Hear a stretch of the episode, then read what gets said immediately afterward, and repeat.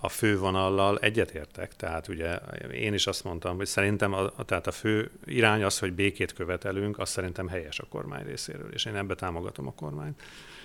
De nagyon sok egyéb dologban nem, és ott pedig rendkívül kritikus vagyok, és nagyon komoly hibákat vétenek. Például Szerintem óriási nagy baj, hogy Magyarország, Oroszország mellé sodródik ebben a konfliktusban. Folyamatosan frissülő tartalmainkért iratkozzanak fel a csatornánkra, kezdünk! Köszöntöm a kedves nézőket, a kedves hallgatókat és a kedves vendégeinket, mindenek előtt Fodor Gábor, szervusz! Szervusz, illetve hát sziasztok! És Vecán Zoltán, én pedig Kacsó Dániel vagyok. Sziasztok! Ez pedig a Mandiner Reakció heti kibeszélő podcastja a közélet és a világpolitika aktuális fejleményeivel, illetve azok ö, szubjektív magyarázatával. Kezdjük azzal, hogy évértékelők hétvégéje volt, és a következőkben is lesz még néhány, egy biztosan, de először az ellenzéki pártok mutatták meg magukat, nem fontossági sorrendben lehet, hogy mégis Gyurcsány Ferenc, Donát Anna, aki visszatért a Momentum élére, vagy legalábbis nagyon úgy tűnik, de azért hallhattunk üzeneteket az MSP, a Jobbik és a Mi Hazánk részéről is. Kezdjük akkor Gyurcsány Ferenccel. Találtatok-e bármilyen újdonságot abban, ami a részéről elhangzott, és mi az, amit esetleg kiemelnétek, ami vagy meglepetés volt, vagy szerintetek messzebbre mutat, mint önmagában egy-két mondat? Hát, hogyha kezdhetem én, akkor annyit hadd mondjak, hogy úgy Gyurcsány Ferenc kapcsán és a DK kapcsán azért mégis csak érdemes egy picit elgondolkodni először az egész ellenzéken, hogy mi van vele, hogy, hogyha nem haragszol, tulajdonképpen ezzel kezdeném. Jó. Hogy, hogy valahogy én azt gondolom, hogy hogy tehát az ellenzéknek a választások az egy évvel, most már ides tovább egy évvel ezelőtti választások után azért szerintem nem sikerült igazából végig gondolni a helyzetét. Mert egyébként értem én azt, amit a volt miniszterelnök is csinált a mostani DK kongresszuson, hogy, hogy azért elég radikális megfogalmazásokat mondott. Ez természetes is olyan tekintetben, hogy most a tartalmától egy kicsit távolabb lépve, Általában azért az szokás a politikában, hogy a választások előtt inkább a radikálisabb megszólalások vannak, és a választások után illik középre húzni. Na most, ha már ezzel kezdtem, hogy mi volt egy évvel ezelőtt, tehát a választások után azért ez a konszolidált vagy konszolidáltabb hang nem, nagyon volt jelen szerintem az ellenzéknél, és kevéssé láttam ezt az úgynevezett középre húzást, inkább azt láttam, hogy maga az ellenzék olyan tekintetben elgondolkodott a kudarcon, aminek aztán más több ellenzéki pártnál látjuk is a következményét, hogy az összefogást, az együttműködést, azt kevésbé kezdték hangsúlyozni, sőt volt, aki azt mondta, lásd az LNP és Ungár Péter, hogy hát ez már halott is valójában az összefogás. Ez egy egészen friss mondat része, bocs, hogy közbevágok. Azért én emlékszem pont Ungár Pétertől, illetve azért emlékszem élesen, mert a Mandinenek nyilatkozott Molnár Zsolt, az MSZP állítólag nagyhatalmú pártigazgatója, hogy el kell gondolkodni olyan tekintetben az ellenzéknek, hogy lehet, hogy nem a teljes protest a jó megoldás, tehát hogy mindenre csípőből lövünk, amit a kormány vagy a Fidesz mond, hanem bizonyos pontoknál fölvállaljuk, mondják ezt magukról, azokat a, a lehetséges területeket, ahol, vagy döntéseket, amiket adott esetben támogathat is az ellenzék, tehát hogy ez, ez eddig úgy volt, hogy mindenre lőttek, most lehetne kipróbálni, most leegyszerűsítő vagyok, mert ez így szó szerint nem hangzott el, de például az extra profit adónál Ungár Péter bejelentette, hogy ő természetesen támogatja, ugye itt a válságkezelő csomagról van szó, tehát hogy voltak ilyen hangok, nem mondanám, hogy nagyon hangosak voltak, ez kétségtelen. Hát nem, szerintem is az elég gyengék voltak ezek a hangok, mert neked nyilván feltűnt, hiszen újságíróként figyeled ezt, de azt hiszem a nagy közönség jelentős része azért ezt nem nagyon vette észre. Tehát az jó, hogyha voltak felszólítások arra, hogy el kellene gondolkodni, de az elgondolkodásnak a következményét én nem nagyon láttam az helyzet. És akkor most visszakanyodva a DK-ra, tehát a DK viszont megy egy úton. Tehát ugye a legnagyobb ellenzéki erőként, tehát ő ez a radikális szembenállást tekinti kifizetődőnek láthatóan, és nagyon változtatás nincs ebben a stratégiában, csak ha úgy tetszik, még radikálisabbak lettek, mert ugye ezek a mondatok vagy kiszólások, hogy nem nem ellenfelünk, hanem tehát nem, mi nem, nem ellenzékben nem vagyunk, ellenzék. nem ellenzékben vagyunk, hanem ő ellenfél a, a kormány valójában, tehát ezek egyfajta radikális kiszólásnak számítanak, én azt gondolom a volt miniszterelnök részéről. Mondjuk az is, és nem is szerencsés az, az a kijelentés, szerintem, hogy szégyeljék magukat azok, akik, akik támogatják, rászavaztak a Fidesz kormányra. Tehát, Három millió emberről beszélünk. Így van, tehát igazság szerint azért egy ellenzéki pártnak abban kéne gondolkodni, hogy a kormánypártban csalódottakat, azokat valahogy próbálja magához vonzani, és ez nehezen fog így menni. Na szóval ezek csak apró elemek arra vonatkozóan, hogy ezért elég radikális volt ez a szöveg, amit hallottunk tőle. Volt még benne egyébként más érdekesség is, mert én azt gondolom, hogy hogy furcsa volt igazság szerint az a két kiemelés, amit mondott, azt mondta, hogy nem fog szakpolitikáról beszélni, ugye volt miniszterelnök, de valójában az oktatást kiemelte, és a magyar romáknak a, a helyzetét. Ez érdekes, az oktatás mondjuk olyan szempontból nem meglepő, hogy a tanászrájkok miatt azért itt van a közgondolkodásban benne, de szerintem azért e, ehhez képest az oktatásról azért többet kellene mondani. A magyar romák helyzetét meg megint olyan értelemben lehet azt mondani rá, hogy, hogy oké, okay, legalább valaki szóvá teszi ezt, és, és keveset beszélünk valójában róla, keveset beszélünk a magyarországi romákról, de egyébként, hogyha megnézzük a tényleges adatokat, azért a, egy kormány kritikus gondolkodásban is azt azért érdemes felismerni, hogy az elmúlt 10-15 év az nagyon sok jó irányú változást hozott a magyar romák helyzetében, például leginkább a munkanélküliség kérdésében. Mm. Tehát a munkaerő fronton szerintem egy olyan változás történt, amire a rendszerváltás óta nem volt még példa. És van egy ilyen statisztikai adat, amit a kormány részére mostában nem annyira, de korábban pár évvel ezelőtt még talán Balogh Zoltán miniszterként sokat hangoztatott, ami egyben szomorú, persze jól hangzik, hogy megduplázódott a, a diplomás roma nemzetestvéreinknek a, a száma, de ugye ez annyira alacsony, hogy innen itt könnyű duplázni, sőt adott esetben lehet, hogy, hogy ez, ez a tendencia folytatódott is. Tehát, hogy vannak valóban részsikerek, ezért talán Gyurcsány Ferenc nem is ment bele annyira részletesen, hogy pontosan mit akar mondani, az nem derült ki. Igen, igen, így van. Összességében egyébként nekem ez az általános problémám azért ezekkel az évértékelőkkel és megnyilatkozásokkal is az ellenzéki oldalon, ha már ugye azzal kezdtem, hogy ugye egy kicsit az egész ellenzékre is érdemes rátekinteni, hogy azért egy markáns politika nem rajzolódik ki, még a DK részéről sem, arra vonatkozóan, hogy mit is kellene most Magyarországon csinálni, mert ugye most Persze, mondhatnám ezt úgy is, hogy ugye sokan szokták ezt ilyen zsurnalista módon megfogalmazni, nincs program az ellenzéki oldalról. Valóban nem nagyon van program, mondjuk azt is hozzá kell tenni, hogy ma már a pártprogramok azért kevésbé jelentősek, mint voltak 15-20 vagy 25 évvel ezelőtt. Akkor se arról volt szó, hogy az emberek ezt olvasgatták otthon lefekvés előtt, de egy hivatkozási alapként megjelent. Ma a Fidesznek sincs ilyen értelemben programja, viszont mégis általában a választók tudják, hogy mit várnak tőle, vagy mit kapnak tőle, mert ugye álmából is felébresztik a Fidesz szavazót, vagy bizonyos szempontból az ellenzéki vezetőket is, mert ők is tudják, tudják, hogy a fidesz kapcsolatban el kell mondani, hogy rezsicsökkentés, migráció, családpolitika, munkahelyek eh, védelme, és akkor ezzel tulajdonképpen meg is van a... a... És beírhatjuk a 13. havi nyugdíjat is most már a sorban, amit elég hát, láttunk, de igen, most de, ismét itt van. De alapvetően, tehát ezek így, mindenki tudja, hogy körülbelül ezek a pillérek, amikre épül a, a, a politikája a Fidesznek és az ellenzéknek. Hát, mire épül. Nem akarok itt az ördög ügyvédje lenni, de őszre lesz árnyék kormányprogram árnyék tervezet, úgyhogy ezt ígérte ugye ex-miniszterelnök úr. Viszont Zoli, hogy átkössek, azért egy kicsit az egészségügyről is volt szó, hiszen kiderült, hogy Gyurcsány Ferenc influenzáson is tud évértékelőt tartani. Téged mi fogott meg a legjobban?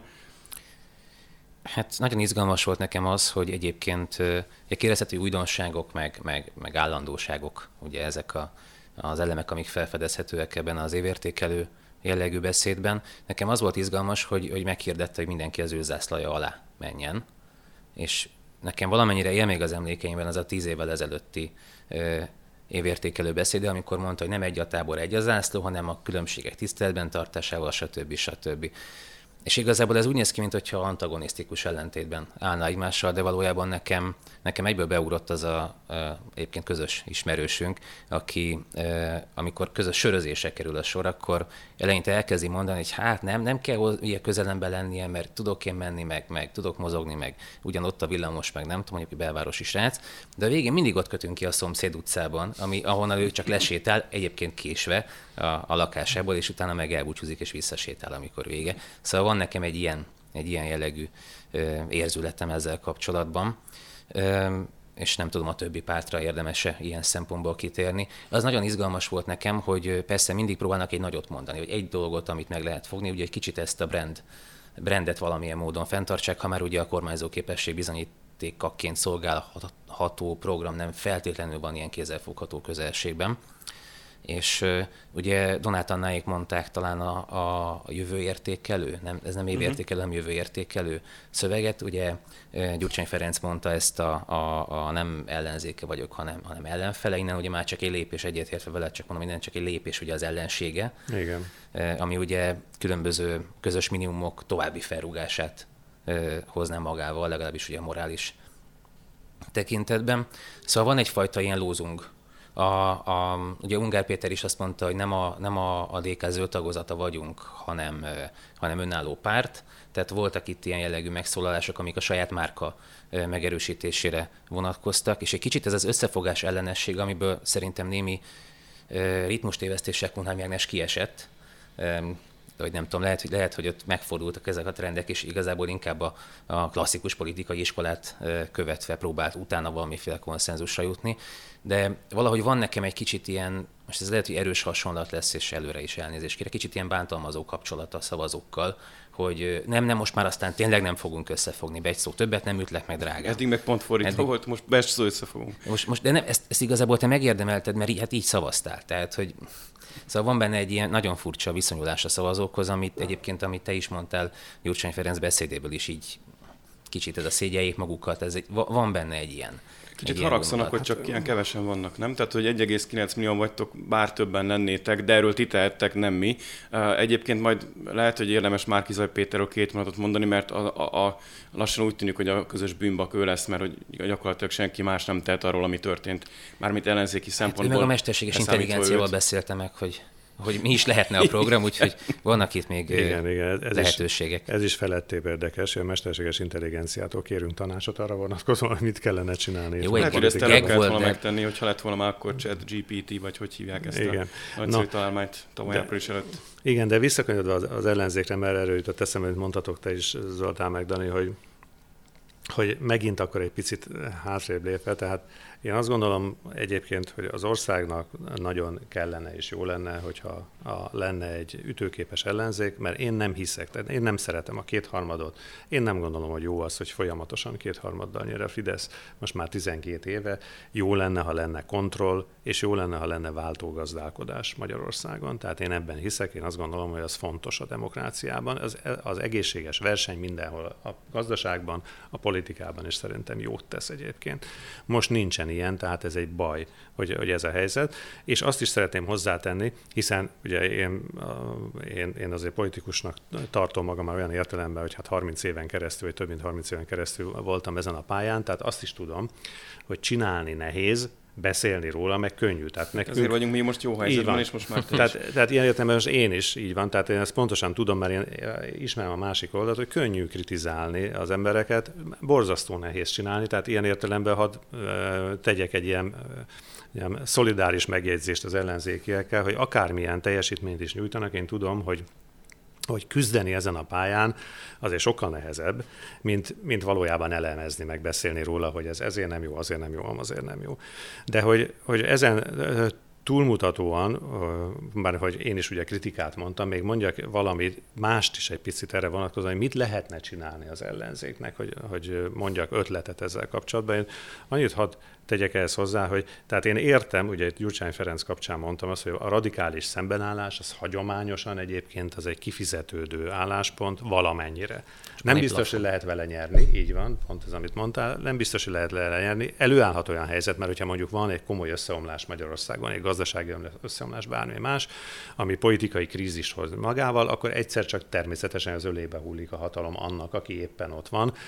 Jelenleg ugye az ellenzéki oldalon ennek a szövegnek az a, az a háttere szerintem a DK részéről, hogy a DK eldöntötte, hogy elég volt a szétforgácsolódott ellenzékből, lényegében be kell kebelezni az egész ellenzéket, uh-huh. és ez is egy logikus forgatókönyv szeretném mellé tenni, még ha rossz is, Kunhalmi Ágnesnek és az MSZP-nek, meg a Momentumnak, meg a párbeszédnek, meg nem is meg, meg az LMP-nek, és nem tudom még kik vannak, akik veszélyeztetettek ezen a pályán, Szóval még ha rossz is nekik, és az ő problémáikat is abszolút értem, egy kis pártnak a problémáját, a DK részéről ez egy logikus lépés. Ez Gyurcsány Ferenc, bocsánat, ezt már 10x évvel ezelőtt leírta a Népszabadság hasábjain, amikor, ha nem is jó könyveket, de jó cikkeket írt a baloldal jövőjéről, mint frissen bukott miniszterelnök és újrakezdő politikus, hogy neki a víziója egy új baloldali párt, ami nem olyan, Igen. mint az MSZP. Hát tessék, megcsinálta lassacskán, de hagyták neki.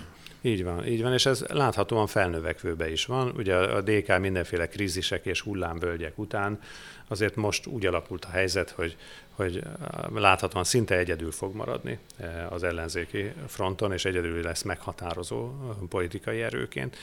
Viszont én is azt gondolom, hogy ugye most amiről beszélünk, programról is beszéltünk meg egyebekről, van egy másik része is ennek az egésznek, hogy elhiszik-e a választók, azok az ominózus választók, akikről beszéltünk. Elhiszik-e mindezt? Tehát, hogyha ne hagyj Isten, néhány olyan válasz születik, amit itt elmondtam a fidesz kapcsolatban, ami működik a választók irányába, mondjuk néhány ilyen ellenzéki oldalról születik, el fogják hinni? Vajon az ellenzéki vezetőknek, és itt is van egy óriási probléma szerintem, ez az, amire te most itt utaltál szerintem, amikor közbevetetted jogosan, hogy van egy plafonja ugye ennek a növekedésnek. Emiatt van, mert van egy, van egy hitelvesztési válság is szerintem ellenzéki oldalon. Tehát a választások után nem csak az hiányzott, amit én mondtam, hogy szerint egy, egy komolyabb és mély szembenézés a választások eredményével. Voltak ilyen megjegyzések, persze sok is, amit te is említettél, hogy el kéne gondolkodni, meg végig kéne gondolni, meg stb. stb. De nem történt Le szerintem. Kell menni vidékre. Így van, ú, ez, ez, ezeket szeretem legalább elnézést, így van, de borzasztó, borzasztóak ezek. Hát evidens, hogy mindenki járna mindegy vidékre, tehát nem, nem ezen múlik a dolog. Szóval tehát a, a hitel, hitelvesztés az annyit akartam csak mondani, hogy azt azért azon, azon is komolyan el kellene gondolkodni az ellenzéknek, hogy hogy lehetséges az, hogy itt vagyunk egy évvel a választások után, és lényegében változatlan a Fidesz támogatottsága, és változatlan az ellenzék támogatottsága. De sok minden nem változatlan, hiszen a körülményeink rosszabbak, mint egy éve. Mármint itt az életkörülményeinkre, a kilátásainkra, a gazdasági helyzetre, a nemzetközi veszélyekre. Tehát, hogy mondjam, amikor Orbán Viktor azt mondja, a veszélyek korábban élünk, akkor ez lehet, hogy egy ilyen leegyszerűsítő mondás, de azért igen sok alapja van. Hát, hajjaj, és igen. ilyenkor szoktak a kormányok bezuhanni, meg megszólított csomagok után. Úgyhogy... Pontosan, pontosan, így van. Tehát a, a helyzet valóban súlyos körülöttünk, és közben a támogatottság változatlan, ergo én ebből nem tudnék más következtetés levonni, mint hogy nem jó, nem jó egyszer ez az út, nem jó ez a politika. Lehet, azt, amit előbb mondtam, lehet arra várni, hogy majd egyszer egy nagy összeomlás történik, és akkor az ölünkbe hullik a hatalom. De szerintem ennél nagyobb ambícióval kellene rendelkezni az ellenzéknek, például az, hogy a következő választáson sikert érek el. És állandóan ugyanaz, és ugyanaz, és ugyanaz, és ugyanaz a forgatókönyv tizenvalahány éve. És ezt, ezt nem tudom, hogy vezet sőt, nem is azt mondom, hogy nem tudom, nem ilyen óvatosan fogalmazom, ez nem vezet szerintem sikerre. És akkor előbb említettem, hogy szerintem mi mit kéne csinálni, vagy én a helyükben mit gondolnék el én szerintem, ezt már ugye többször mondtam az elmúlt fél évben, én szerintem kellene egy ajánlatot tenni az ellenzéknek.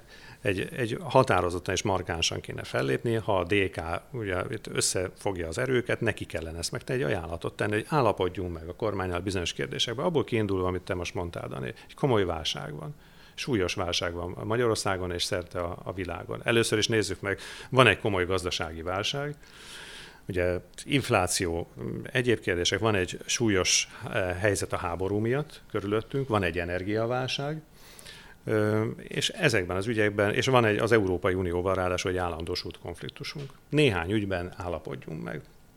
Például abban, hogy az ellenzék mihez tud támogatást adni. Mondjuk az ellenzék azt mondja, hogy igen, támogatom mondjuk az európai ügyekben, az, a, a Magyarországnak járó pénzek megszerzésében a kormány, cserében és akkor itt lehet kérni cserébe bizonyos dolgokat. Igen, csak bocs, hogy közbágok, csak erre ez Gyurcsány Ferenc ezt, ez ezt kapásból bele rondított ebbe a tekintetben. Ő azt mondta, ha jól értettem, ez kicsit már túl gondolom lehet, de, de nagyjából logikailag az, az következett abból, amit mondott, hogy ha már egy mondjuk egy tanárszakszervezet megegyezik és kezet fog az aktuális miniszterrel egy béremelési programmal ról, vagy bármi más egyébről, már azzal megszegi az új DK kódot, ami úgy hangzik, hogy nem ügyekben kell megegyezni, harcolni a kormányjal, hanem hogy mondjam, tabularáza, le kell nullázni az Orbán rendszert, vagy nem tudom, melyik kifejezés most a adekvát, hogyha jelemezzük Gyurcsány Ferencet, és akkor úgy lehet új világot építeni a fidesz semmi, hát nulla. Hát arról nem beszélve, ez hogy, volt ugye, a mondás. hogy ugye, nem tudom, tizen éve erre építi a kommunikációt, neki biztos, hogy nem lenne ez egy kifizetődő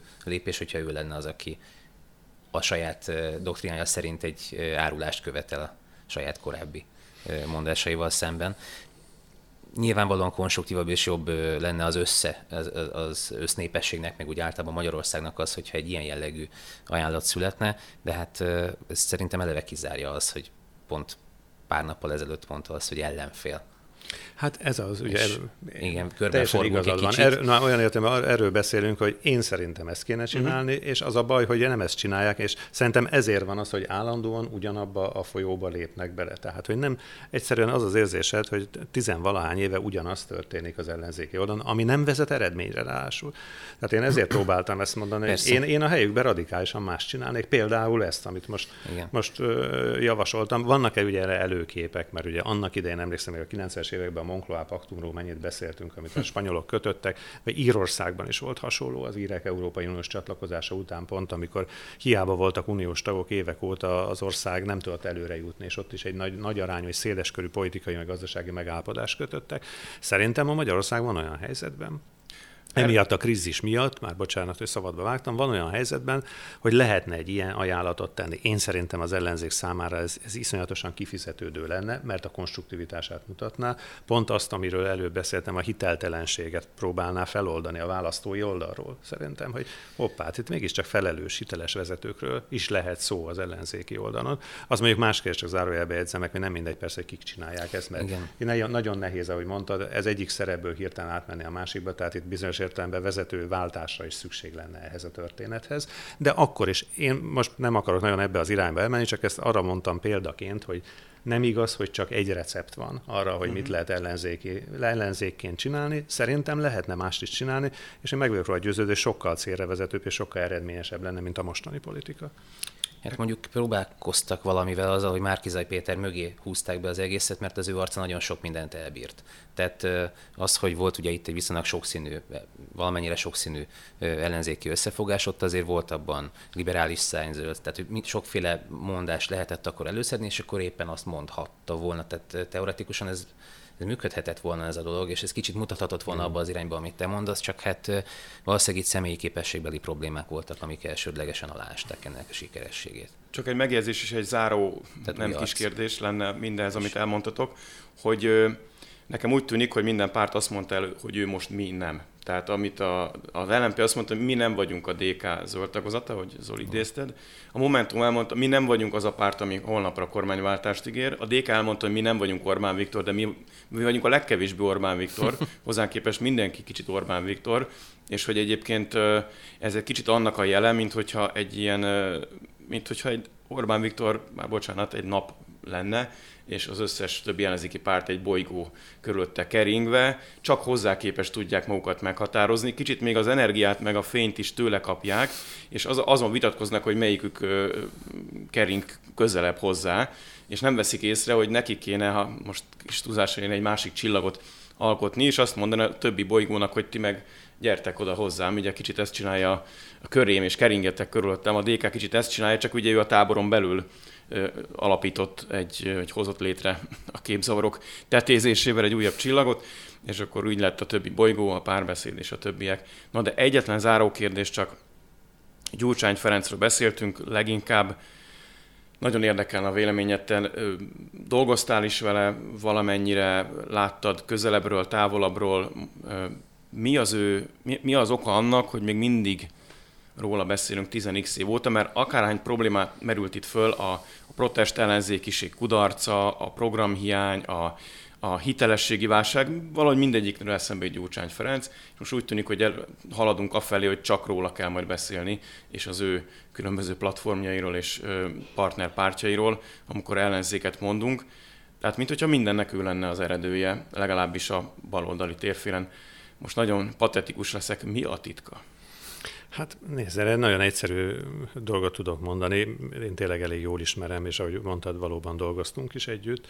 Én szerintem egy kiemelkedő képességű ember, tehát ezt azért tudni kell róla, még azok is, akik nem szeretik, vagy, vagy kritikával szemlélik az ő politikai tevékenységét, meg kell, hogy állapítsák szerintem, hogy azért ellenzéki oldalon nem nagyon látok versenytársat, őszintén szólva hozzá. Tehát ő egy jó szónoki képességgel rendelkezik, gyors felfogású, van politikai érzéke. Ez egyértelmű. Hát én az ellenzéki vezetőknél nem is akarok most itt neveket mondani. A legnagyobb hiány, vagy a legnagyobb fájdalom szerintem az a politikai érzék hiánya, amit lehet látni, és ez, ez egyszerűen ez egy képesség, ami kell, hogy legyen az emberben. Gyurcsány Ferencben ez ott van. Az egy más kérdés, hogy, hogy a dicsérő szavak mellé azért hagyd tegyem oda azt is, hogy persze kritikát is lehetne vele kapcsolatban mondani, most én ebben nem is nagyon akarok belemenni. Elég, ha csak, annyi, elég, elég, ha csak annyit mondok, hogy ezzel együtt én azt gondolom, hogy Gyurcsány Ferencnek a, az erősödése a Fidesz számára egy olyan ügy, ami azt jelenti, hogy csak hátradőlnek a Fidesz vezetői és megdörzsölik a kezüket, mert azt mondják, hogy igen, belátható időn belül a Gyurcsány Ferenc vezette ellenzék soha nem fog olyan szintre elérni, hogy az komolyan a kormányváltásnak az esélyét megjelenítse, pont a hiteltelenség miatt. Tehát ilyen értelemben a Fidesznek ez végtelenül kapóra jön mindez, ami történik jelen pillanatban. Gyurcsány Ferenc az ellenzék kudarcának záloga? Hát tulajdonképpen igen. Igen, én azt gondolom, tehát egy rendkívül jó képességű ember, aki egyszerűen olyan, pont a képességei miatt olyan tehertételként helyezkedik szerintem, vagy olyan tehertételként van az ellenzéki oldalon, hogy, hogy egyszerűen nem, nem, nem, nem tudnak tőle semmit se tenni. Bele is kortyolok a kávémba. És már én is belekortyoltam a teámba előbb. Hátradőlök is iszok egy kávét. Na.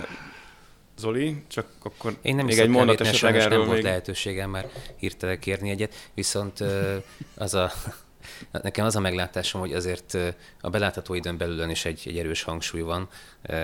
Van szerencsém óraadó oktatóként is működni itt-ott, ott, és azt vettem észre, hogy az elmúlt években azért a Gyurcsány Ferenc elutasítottság index az kicsit lefele lefele tendál. Természetesen. Mert hogy kopik azért ki ez a történet, ez és hogyha, hogyha ügyesen taktikázik, és a megfelelő pontokon nem kapja el az a csábítás, hogy ő most mégiscsak kilépjen a színfalak mögül a, a nagyon első színpadra, a nagyon nagy főszínpadra, akkor, akkor még akár ki is bekelheti ezt addig, amíg, amíg ez talán elkopik annyira. Csak Ö, köszönöm, bocsáss meg, mondtam. Parancsolj. A, nem, te parancsolj.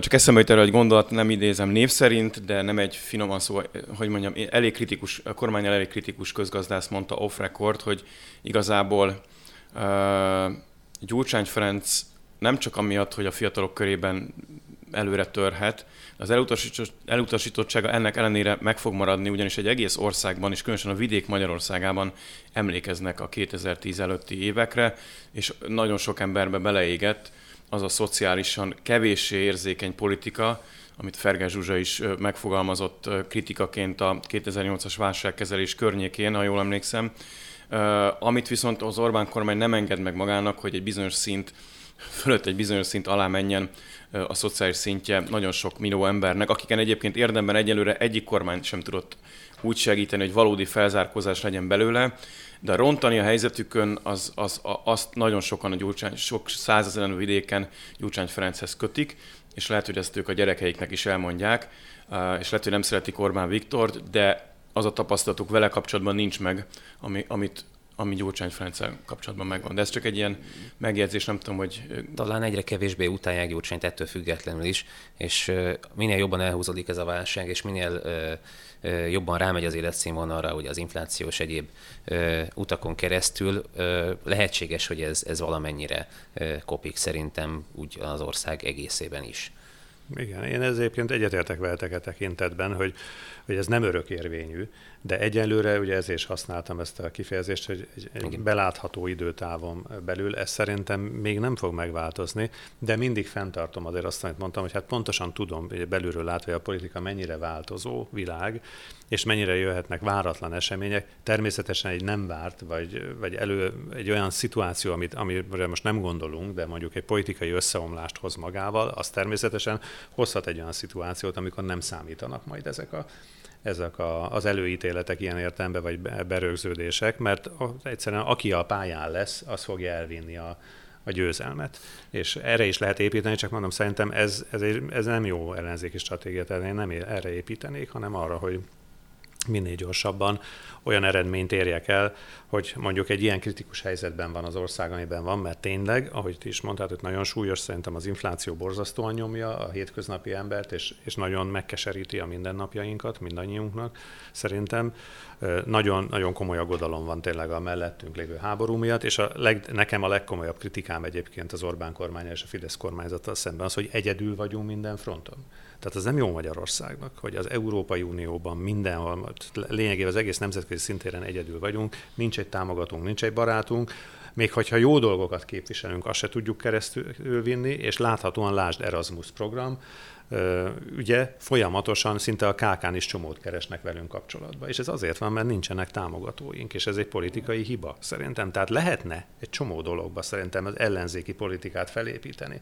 Lehetne kritikusan fellépni a kormányal szembe, de szerintem ahhoz vissza kéne nyerni a választóknak a bizalmát, a hitelét. Azt, meg, azt azért látni kell, hogy a, a Fidesz kormányzatnak van hitele a választók jelentős része számára, és ez többek között azzal lehetne megalapozni, hogyha felelős az ország mindennapjaért, az itt élő emberekért felelős ellenzék képét tudná nyújtani a mostani csapat szerintem. Én ezért mondtam ezt az ötletet előbb, hogy szerintem az ellenzéknek mit kéne csinálni. Hát lehetnének ők azok, akik hazahozzák mondjuk az EU-s forrásokat. Amit... Persze, persze, így van. Tehát hősök lehetnének, akik azt mondjuk, hogy na hát az ellenzék segítségével sikerült békét kötni az Európai Unióval. Ez fantasztikus dolog. Hát igen, csak ugye van egy ilyen reflex, úgy látom, különösen a DK-s politikusokon veszem észre, hogy ha van egy, kialakul egy ilyen vita, mondjuk az Erasmus ügy kapcsán, amikor az Európai Bizottság mond valamit, azon egyébként itt van egy egész ország háborodik föl, nem csak a kormánypárti politikusok, mert úgy érzik, hogy hát csak nem a hallgatókon keresztül kéne, vagy rajtuk kéne elvenni a port egy olyan jogi vitában, ami, ami egyébként hát nem a hallgatókról szól, hanem a kormány állítólagos vagy valódi jogállamisági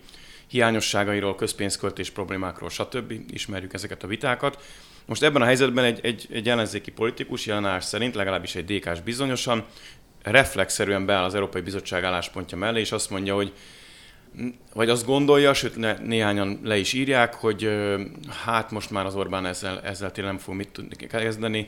Minél rosszabb, annál jobb. En, minél rosszabb, annál jobb, pontosan.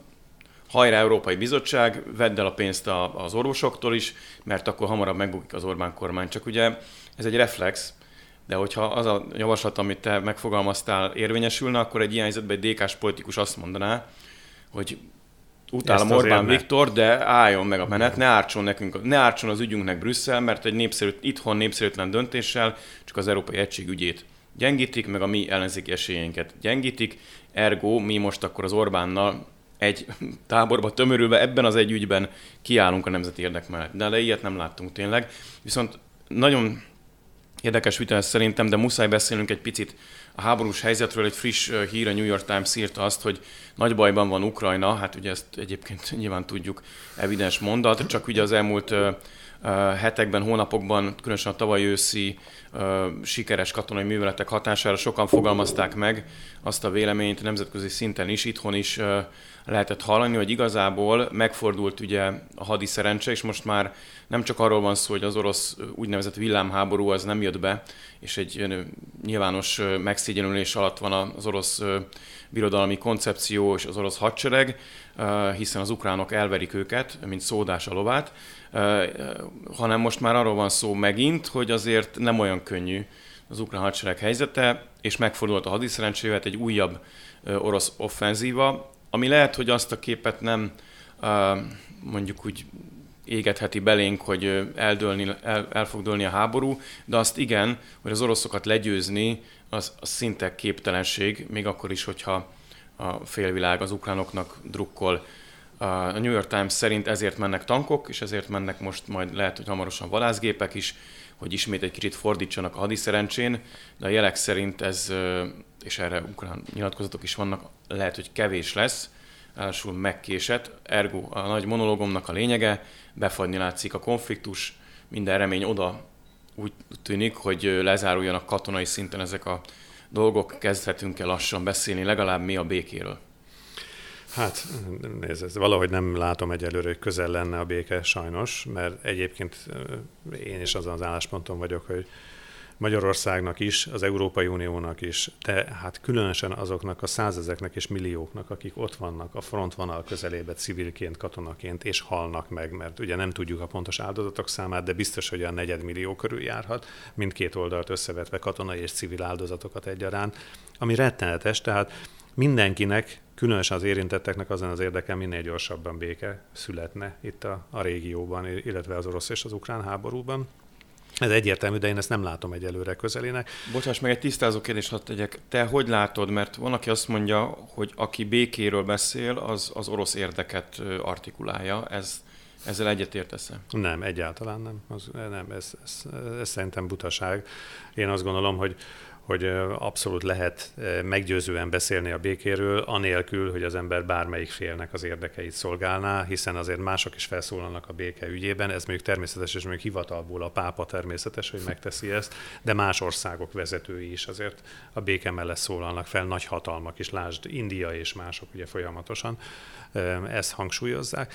Na, de visszakanyarodva a háborúra, én egyébként az oroszokkal kapcsolatban, én meg kell, hogy mondjam, én nagyon olyan értelemben radikális vagyok, hogy rendkívül rossz véleményem van az egész szovjet birodalomról és az oroszokról egyértelmű az ő felelősségüknek látom ezt az egész háborút, tehát ők rontottak rá Ukrajnára, az ő súlyos felelősségük áll meg ebben az ügyben, tehát ők a nemzetközi közösség előtt szerintem, mint a nemzetközi jog felrugói és a nemzetközi normáknak a semmibe vevői jelennek meg, legalábbis az én szememben mindenképpen, de ettől most egy picit távolabb véve azt gondolom, hogy tényleg az lenne az érdekünk, hogy valahogy ez a konfliktus záruljon le minél hamarabb, és szülessen valamilyen békés megállapodás ha az történik, amit most te mondtál, Dani, ugye itt a New York Times-ra hivatkozva, akkor valóban ez a konfliktus még jobban elhúzódik, és minél több, inkább megy az idő, az szerintem az oroszok érdekeit szolgálja.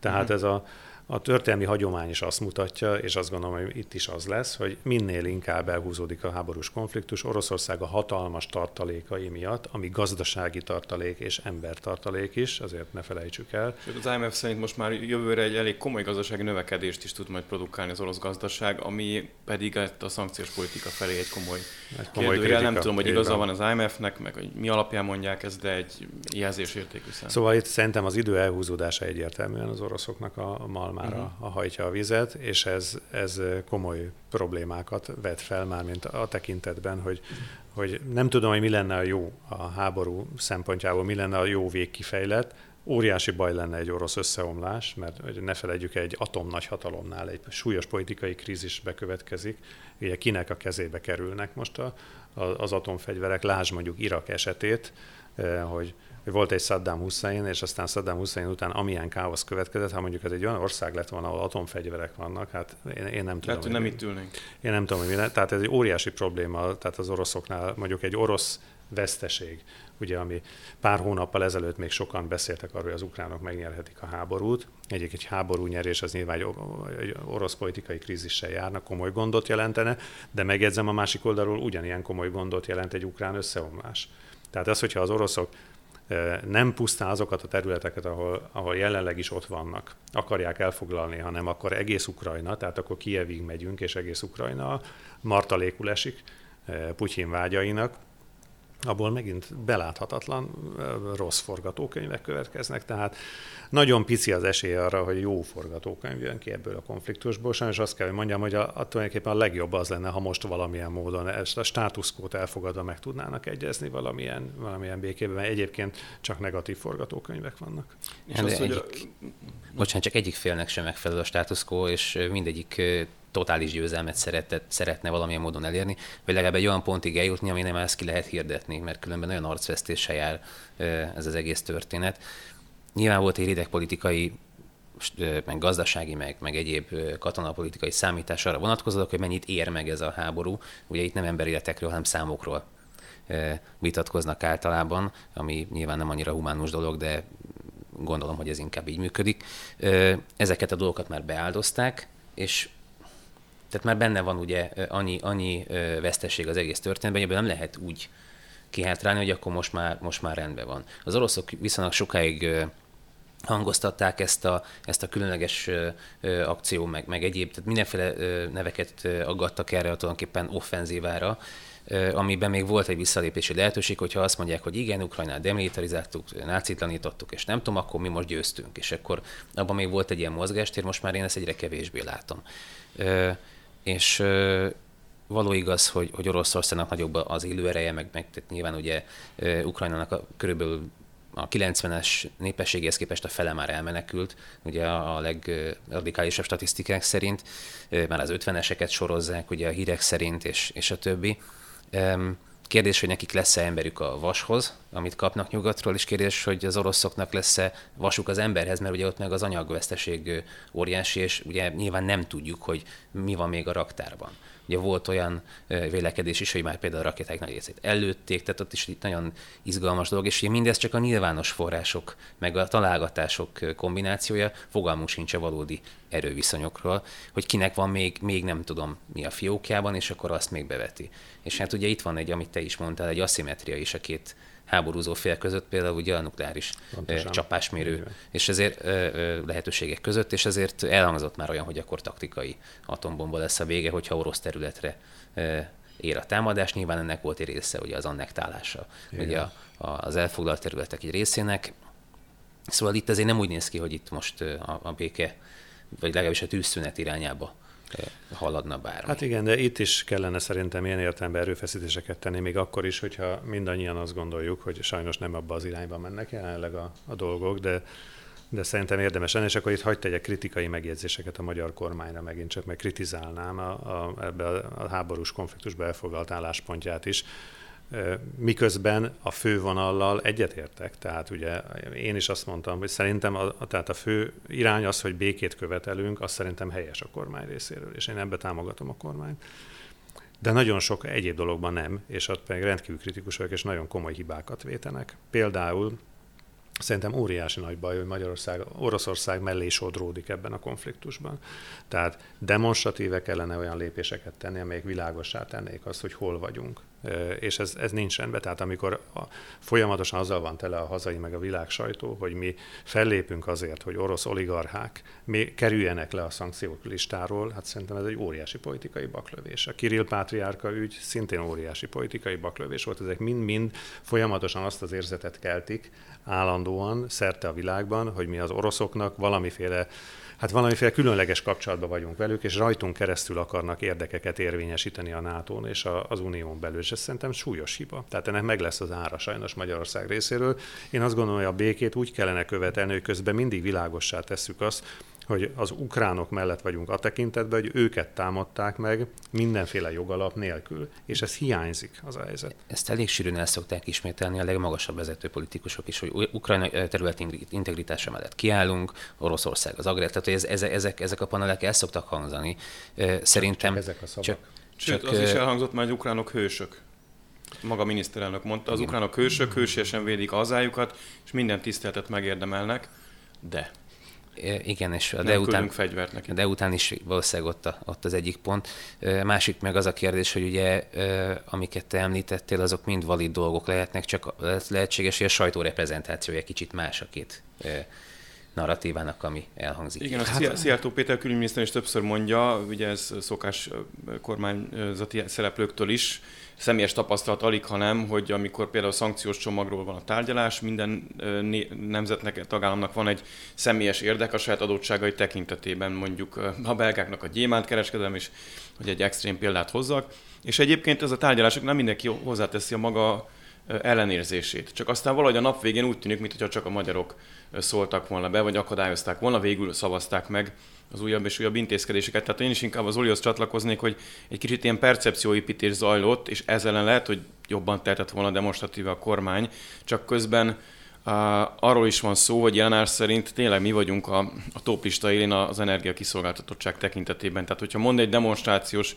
mondást a magyar kormányfő az oroszokkal szemben. Lehet, hogy másnap van ez egy demonstratív csapászárás az oroszok részéről. Tehát, hogy ebbe, ebbe is, amíg nincsen megoldva szerintem ez a gáz és villany és egyéb kőolaj kérdés, addig alig, hanem ez is ott lehet a kormányzati szereplők motivációi között, hogy miért nem hangosabbak az oroszokkal szemben, azért, mert ez nem érne annyit, mint amennyit azért, hogy a energiállátás biztonságát ameddig muszáj, mert nem, nem sikerül megoldani máshogyan, addig meg tudják oldani. Ez csak egy elemzői meglátás a részemről. És, bocsánat, még Igen. egy fél mondat, hogy az is lehetséges, hogy, hogy ez nem feltétlenül kiváltó oka, ez a, ez a média reprezentáció és ez a fajta nemzetközi kommunikációs ö, ö, beszorítottsága a, a, a magyar kormánynak. A, tehát nem, a, nem, a, nem az orosz ö, orosz-ukrán háború kapcsán kifejtett álláspontja miatt van, hanem hogy ez egy olyan lehetőség, egy hanem ez egy lehetőség arra, hogy tulajdonképpen ö, ilyen formán lehessen minden irányból morálisan ö, ö, úgymond alásni a magyar álláspontot. Hát igen, de pont Minden ezért... is. Hát pont ez az, amiről ugye egy előző körben beszéltünk, hogy egyszerűen Magyarország annyira a bűnbak szerepbe jutott, Igen. hogy folyamatosan levernek rajta olyan dolgokat is, amelyekbe erre hoztuk ugye az Erasmus példát, ami hát egyszerűen, mert tényleg a KK-n is csomót keresés, én ugye ezt, ezt a kifejezést használtam erre előbb, és több ilyen ügy van.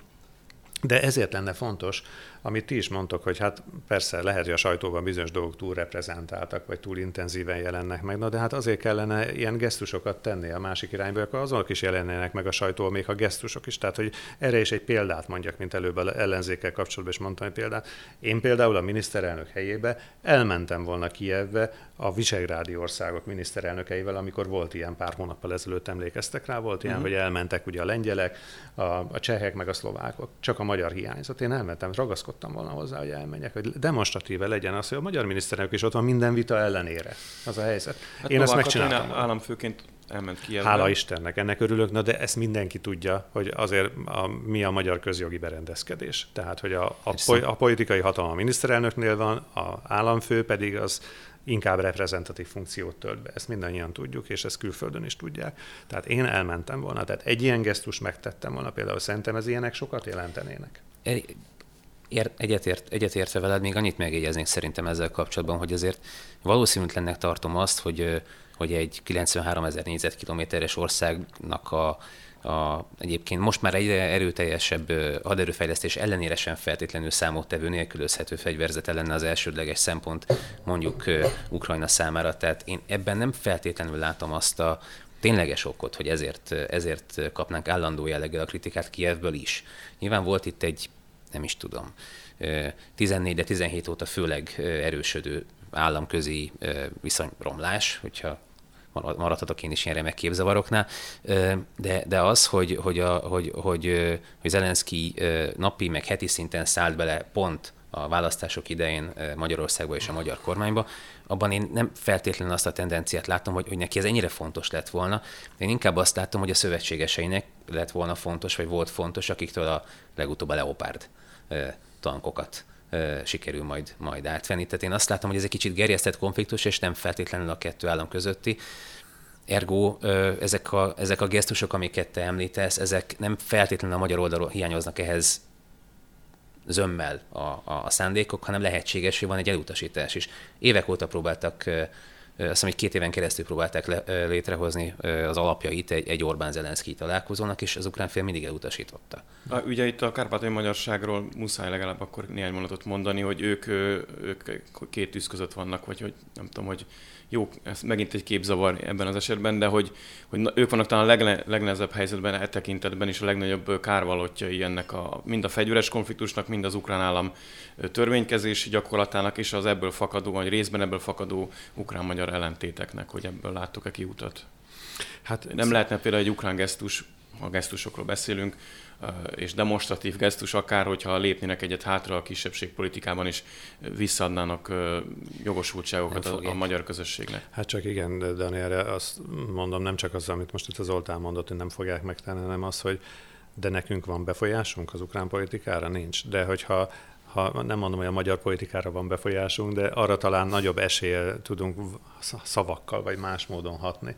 Tehát akkor szerintem azt próbáljuk meg. És én ezért mondtam, hogy hogy van, hát a, a politika az ilyen műfaj, tehát ott a, az egyszerű gesztusoknak is sokszor van nagy jelentősége, hogy beszéltünk az előző blogban az ellenzék, meg hitelesség, meg egyebek kapcsán, és gondoljatok bele, hogy sokszor nem csak konkrét politikai lépésekről beszélünk, hanem, hanem, hanem, hanem, hanem látvány dolgokról, amelyeknek, amelyeknek nagy hatása van akár a választók felé. És tehát erre mondtam azt, hogy ilyen gesztusokat meg kellene tenni szerintem a magyar kormánynak, független attól, hogy az Elenszki mit mond, mit csinál. Pontosan ezért, amit te mondtál például a kárpátai magyarság érdekében. Hát most eljátszunk a gondolattal, hogy már előbb ugye én beszéltem arról, hogy, hogy sajnos csupa rossz forgatókönyve van ennek a háborúnak. Alig van, van azért olyan, ami még a kisebb rossz az a helyzet, de olyan igazán jó befejezés nincsen. Tehát ilyen, inkább ilyen kisebb rossz változatok vannak.